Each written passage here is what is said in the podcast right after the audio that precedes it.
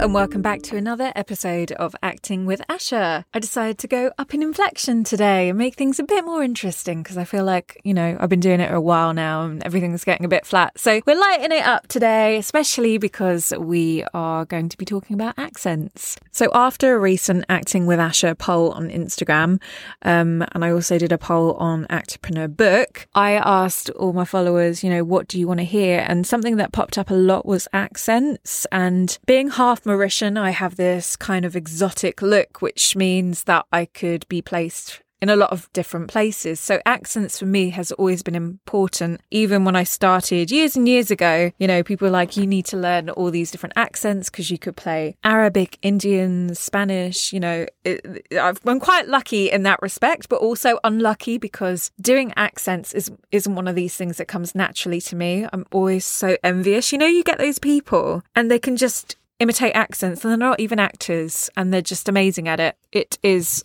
an amazing skill, but completely learnable if you aren't particularly talented in that area. It's definitely something you can learn with a lot of hard work. So I want to start off by talking about why accents. Why can't I just use my own accent? Well, you can actually, and becoming comfortable in your own accent is, you know, really good as an actor, make sure you're not trying to change the way you talk because so often I know a lot I know a few people that have been to drama school and they're taught to talk like this and it's all very uncomfortable. But actually, you know, that's great if you want to do Shakespeare and all that. And I think learning an RP accent is really, really helpful as an actor. And to be honest, I actually started out, I was quite posh when I was younger, and then I moved around a bit, and my accent just went all over the place. And now I've got this South London accent that I just slip into most of the time. But I have the RP accent in me, and I have found that useful for me, but that might not be relevant for you. So I know that the first thing that they teach you in drama school when it comes to voice, they spend a lot of time on phonetics. And I know that's a really useful thing if you can learn that. You can get a book on how to learn phonetics and phonetics is basically the sounds that make up words. So obviously you have A, B, C, D, but you also have like sounds. There's different words for the sounds. I don't know too much about it.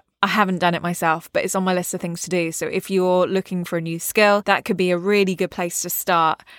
If I have the time and the money, I will try and find a voiceover coach, especially if it's like a really big, you know, a big important audition and you, you know, you, you want to get it right, which you do anyway, but sometimes you're a little bit rushed. Sometimes you might be a bit familiar with the accent already, or I don't know, if it's a recall stage, you might want to just put that extra bit of oomph in, but I will try and find a voice coach. And I've worked with two in my time. One was really, really expensive. He, I think it was like £130 plus VAT. So it was about £140 an hour. I could only afford one hour with him. I was like, this is too much. But he was the absolute upper end of the scale. Like, he works on all the Star Wars films, co- coaching the actors. He taught the actor's Elvish on Lord of the Rings. So he was the absolute most you could spend on a, a voice coach. And I was really lucky to work with him. But like I said, it was just ridiculously expensive for me. Uh, but I worked with him for a bit. And then I also worked with another guy called Dewey Hughes. And he charged me, I can't remember now, but it was between 40 to 50 pounds an hour and he was great. And when I couldn't always go and visit him, it was really good because we could do a Skype lesson, which was a little bit cheaper as well. Which was great. And so that was really helpful because also if you're working with a voice coach, that they, really want to be able to see you because a lot of it is in your mouth and the shape of your mouth and they can see from on the screen whether it's working for you or not and if you need to move things around. So it can be done. You don't have to see a voice coach in person, which is quite useful to know. So that's all good if you can afford it. And really, to work on a single accent, it does vary because you might pick it up in a day. You might already nearly have it, or you might completely not understand it at all. So I'd say anything from one to six lessons per accent, perhaps. So it could be worth investing. And the thing is, I worked with an actor quite a while ago who was helping me. We are kind of doing skills exchanges, which is another thing you could do. If you know someone who's particularly good at something, you could just be like, look, I'll teach you this if you teach me that. And he was really good. I think he just did it for a coffee though. I don't think I gave anything to him in return.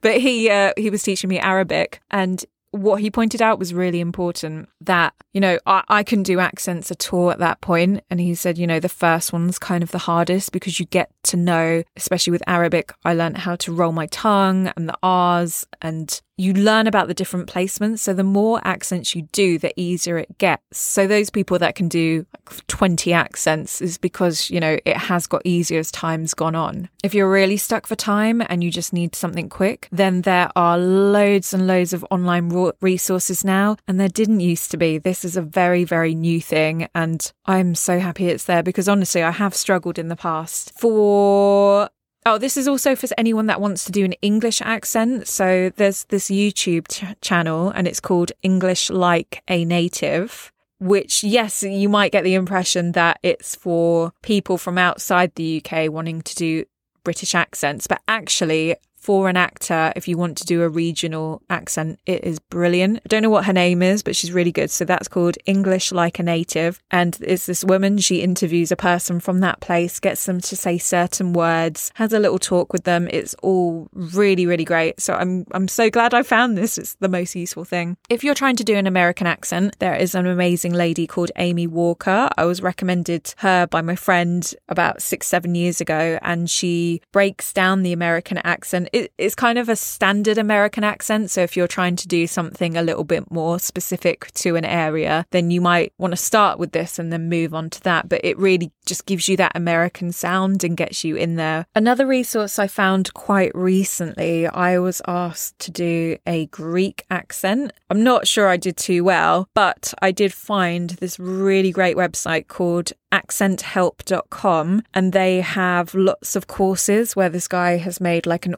audio recording class of how to do the accent. So I paid for the Greek one. I think I paid something like 20 or 30 dollars which you know i just see as that's a good investment because i can keep on going back to that class. And there are tons and tons and tons of other resources online. So i think these days it's not easy because you know it is quite a skill and you have to work at it. And like i said unless you're really really talented it could take you a while to get good at those things. But the information is there and it's really useful. So if you're doing an audition i'd say only do an accent if you are asked to do so. I know a lot of people, I know when we were auditioning for like drama schools and things like that, people would be like, Can I do an accent and want to do their best American or whatever they want to do?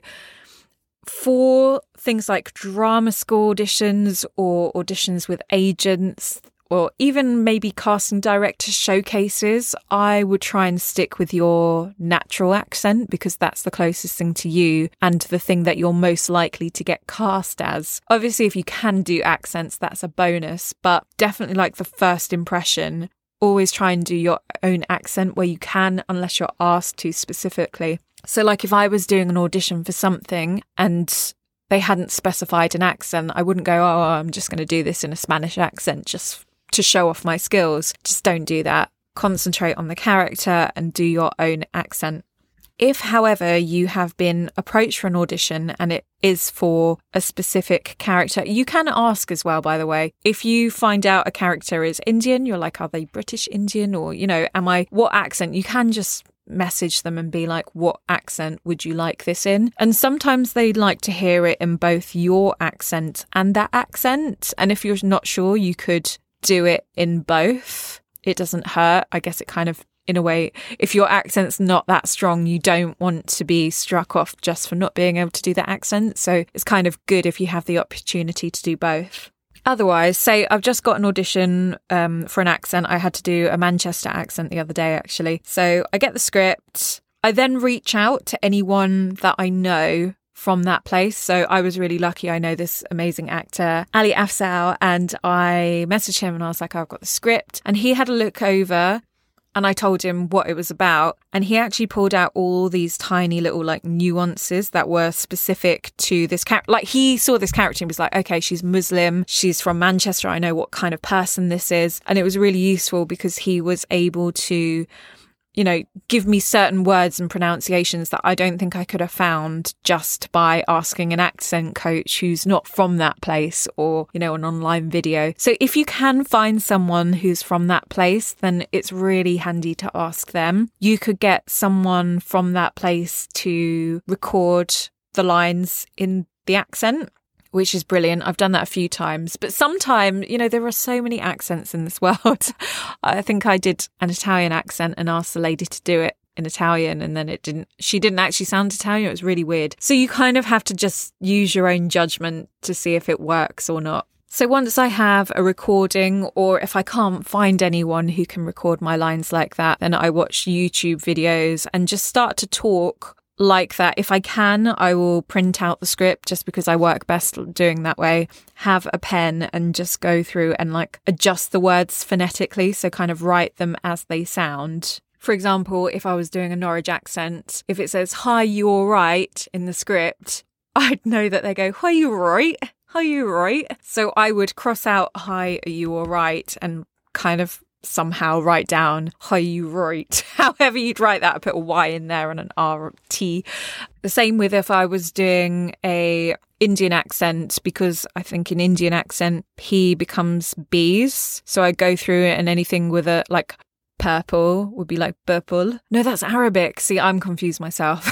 Don't ask. I'm not an accent coach. I'm just saying how I'd approach shit. Okay, I can't remember it. P's or B's, Indian or Arabic. Maybe someone can let me know. After that, I would just practice, practice, practice. I would go back to YouTube videos and listen to them and try and stay in character as much as you can, if at all possible. And sometimes I'm confident enough to do this and sometimes I'm not. I will try and stay in that accent throughout the whole interview process as well. So if I'm going to an audition, I will walk into maybe not in the reception when I say my name, but from the moment that I go into the audition room, I will try and stay in the accent so it doesn't because we, you know, it, it can be off-putting when you hear someone's actually from another place and then you you start questioning the accent. So I try and stick to it as much as I can when I'm comfortable to do so. If I'm doing a self tape, then I'll probably do the same. I would um, introduce myself, saying that I didn't do this the other day, but again, where you're confident enough to do so, because you don't want to do something and then you just do it all wrong. So if you're confident enough to do so, which is where you want to be with an accent, you want to be in that place where you can just talk freely and pull it off. But when it comes to accents, it's it's kind of more than just how your voice sounds. You know, if you think of Italian, they use, they talk with their hands. Some cultures, when they say yes, they shake their head instead of nod, and it could be reversed to how you usually do it. There's a lot of physicality. If you can look into a bit about the culture, you know, that all really helps because you really have to get inside. Okay, so what about online profiles when it comes to you know, Spotlight or anything online where you have to say what accents you do. Um, again, that's for your own judgment. Obviously, the more accents you put, the wider your range is, like the wider range of auditions you could be called in for. But at the same time, you have to be very careful because you don't want to say you can do something, a casting director calls you in and then you can't. So it's a really fine balance and it's really down to your own judgment on how well you can do things. So, what if you haven't got an audition and you just want to pick up some accents? Well, the best way to choose an accent, you just kind of need to think about what roles you've maybe been up for already or what roles you, your look is suitable for. Go with what your look would put you as. But saying that, the whole world is getting so much more interesting when it comes to casting because the thing is, there's so many generations that have lived in different places for like, yeah, so many de- generations. And luckily, casting is waking up to that a lot. So I find more and more I'm getting asked to just do my own accent, and people are open to people just doing their own accents. But I think, you know, it's, it is really difficult to be amazing at 20 or 30 or 40, however many accents.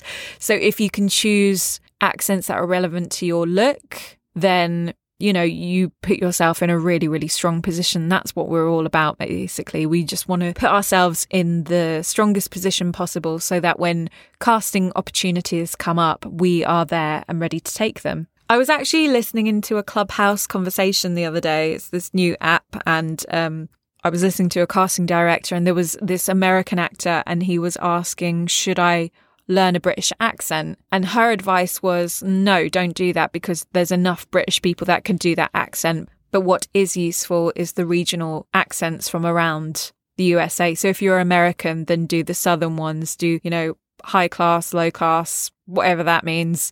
You know, go to different areas, do Canadian. There are lots of different kinds of accents, but I think generally, if you can, stick with those areas and become really good because you will have more connection to a specific American area than you would with a British one. The same as like a British person would be better doing a Birmingham accent. And the main reason for that is just mainly because we're exposed to those accents a lot more. Accents.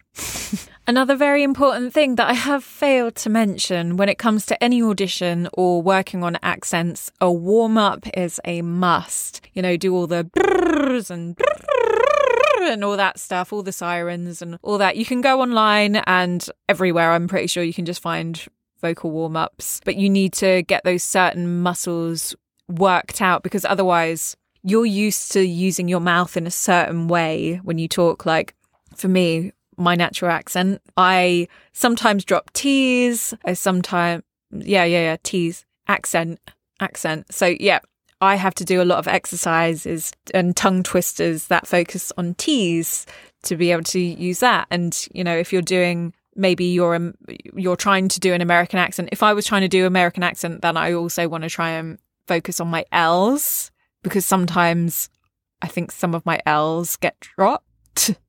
I, I can't talk, which is not very useful doing this podcast right now. You may not be an actor. You may just want to speak with a British accent or, you know, just speak clearer.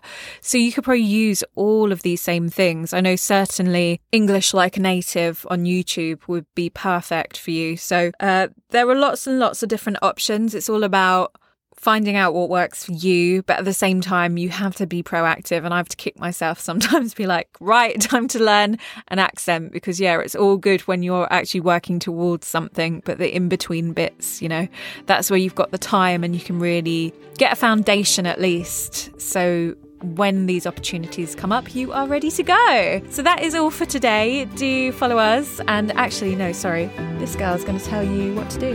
Thank you for listening to another episode of Acting with Asher.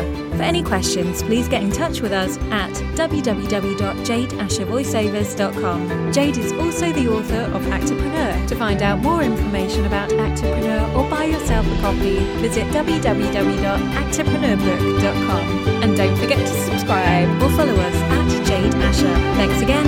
Bye.